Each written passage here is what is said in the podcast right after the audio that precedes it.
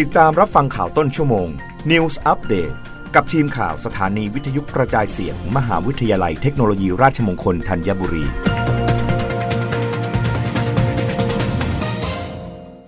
รับฟังข่าวต้นชั่วโมง โดยทีมข่าววิทยุราชมงคลธัญบุรีค่ะ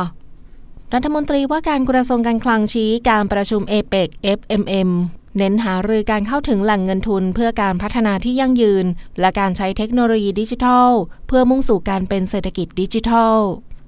นายพรชัยถีระเวทผู้อำนวยการสำนักงงานเศรษฐกิจการคลัง ในฐานะโฆษกกระทรวงการคลังแถลงว่าในระหว่างวันที่ 19 ถึง 20 ตุลาคม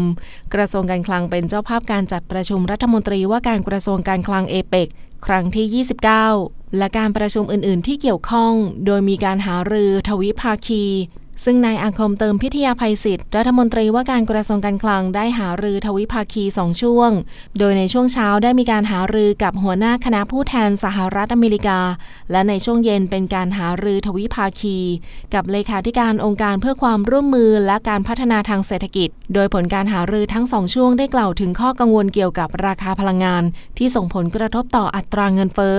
รวมถึงประเด็นการสร้างความร่วมมือทางเศรษฐกิจ และผลักดันให้เกิดการขับเคลื่อนในการดำเนินนโยบายการเงินการคลัง เพื่อสนับสนุนการพัฒนาทางด้านเศรษฐกิจ ที่เป็นมิตรต่อสิ่งแวดล้อม และพัฒนาคุณภาพชีวิตของประชาชนอย่างยั่งยืน ในภูมิภาคเอเปกพร้อมกันนี้รัฐมนตรีว่าการกระทรวงการคลังได้กล่าวว่า